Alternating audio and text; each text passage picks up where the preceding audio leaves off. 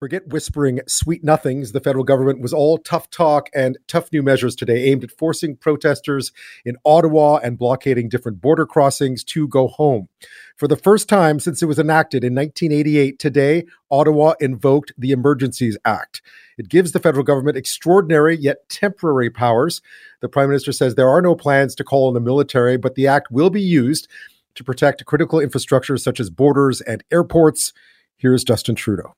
The Emergencies Act will be used to strengthen and support law enforcement agencies at all levels across the country. This is about keeping Canadians safe, protecting people's jobs, and restoring confidence in our institutions. I want to be very clear.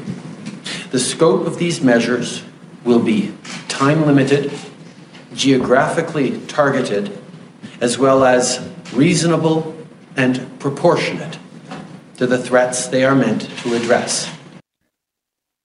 Another tool int- introduced today sees Ottawa going after the sources of funding feeding the blockades and the protests. Crowdfunding platforms and payment service providers linked to them must now register with the Financial Transactions and Reports Analysis Centre of Canada, better known as FINTRAC. Here's Deputy Prime Minister and Finance Minister Chrystia Freeland. If your truck is being used in these illegal blockades, your corporate accounts will be frozen. The insurance on your vehicle will be suspended. Send your semi trailers home. So, upping the ante there. Protest leaders, though, reacted today by saying they will not leave.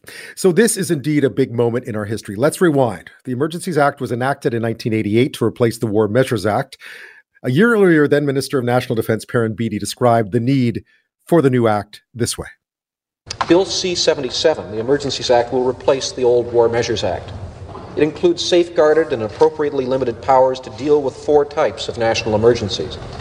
It ensures that the exceptional powers granted by Parliament will be no more than are needed for the specific emergency at hand. It will ensure a graduated response and not an overwhelming one. Well, Perrin Beatty is now the president and CEO of the Canadian Chamber of Commerce, and he joins me now. Thank you for your time. Thanks for having me. When you stood up in the House of Commons more than three decades ago now, did you ever anticipate uh, sort of under what circumstances the act could be invoked? And does the current situation qualify? Certainly looked at the type of circumstances. And, and one of those was where there would be a public order emergency that wasn't an insurrection across the country where the government was about to be toppled, but where local authorities didn't have the resources that they needed to ensure that, that the rule of law was maintained. Um, I won't second guess the, the government on this. The government of Ontario uh, has indicated their support for it. Uh, the federal government has come to the conclusion that it's necessary to add resources. Um, so they've decided to use it. The important thing is that the Emergencies Act is nuanced. It, it has a lot of protections built into it. It's time limited.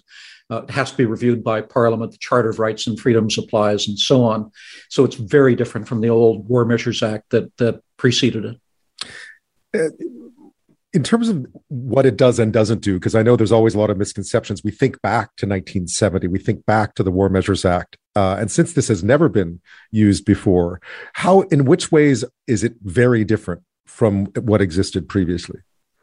Well, first of all, as I mentioned, it's covered by the Charter of Rights and Freedoms. That didn't exist at the time of the October 70 crisis when the uh, War Measures Act was imposed.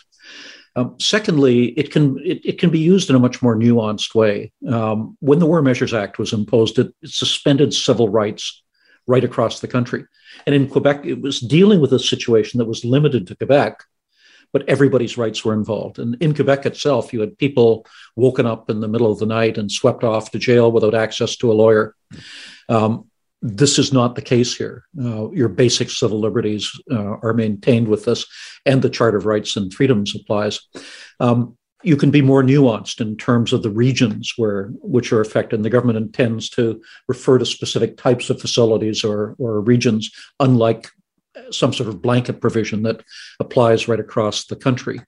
So that's significant as well. It's time limited um, and it's reviewable by Parliament.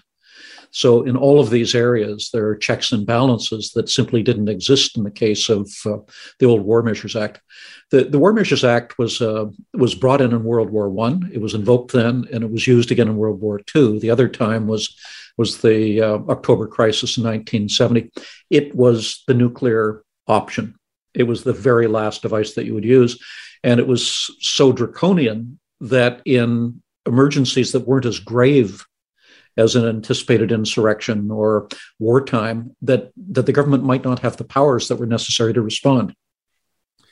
Are you surprised that it took 35 some odd years for this to ever be used?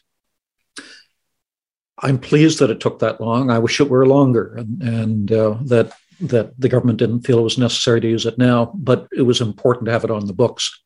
And what I wanted to do, because the War Measures Act was the most important suspension of civil liberties in my lifetime, wanted to have legislation that we considered in a period of, of, of calm, where you weren't in a crisis, where you could look at what's the range of emergencies you might have to deal with. Uh, an example for, would be, for, for example, an earthquake in the lower mainland of British Columbia, which would be limited in terms of the region, but uh, but very dangerous, and where it may be necessary to commandeer private property or to bring in special regulations. Um, the, the, War Measures Act just wouldn't have worked for something like that.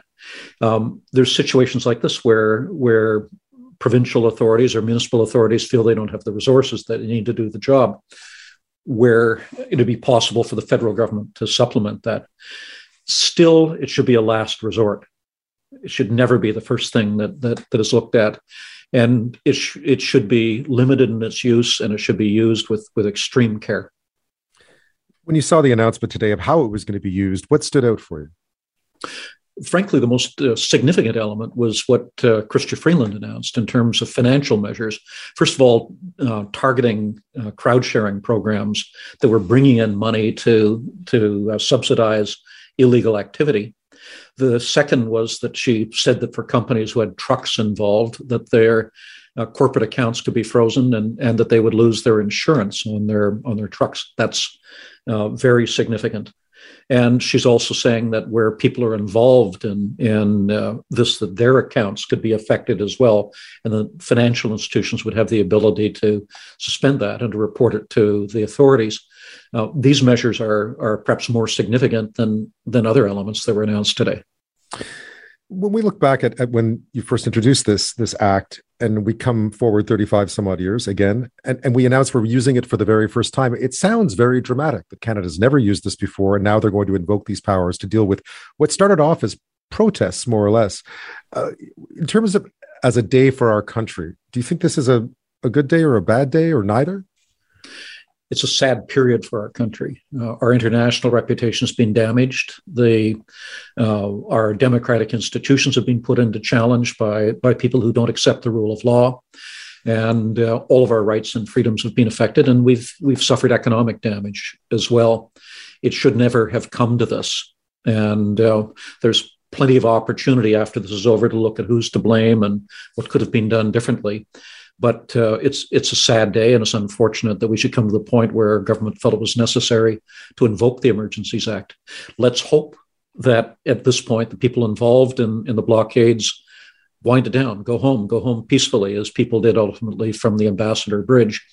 That's what all of us hope at this point, and that that we won't see more damage done or somebody injured. Perrin Beatty, thank you so much for your time tonight. Thanks for having me.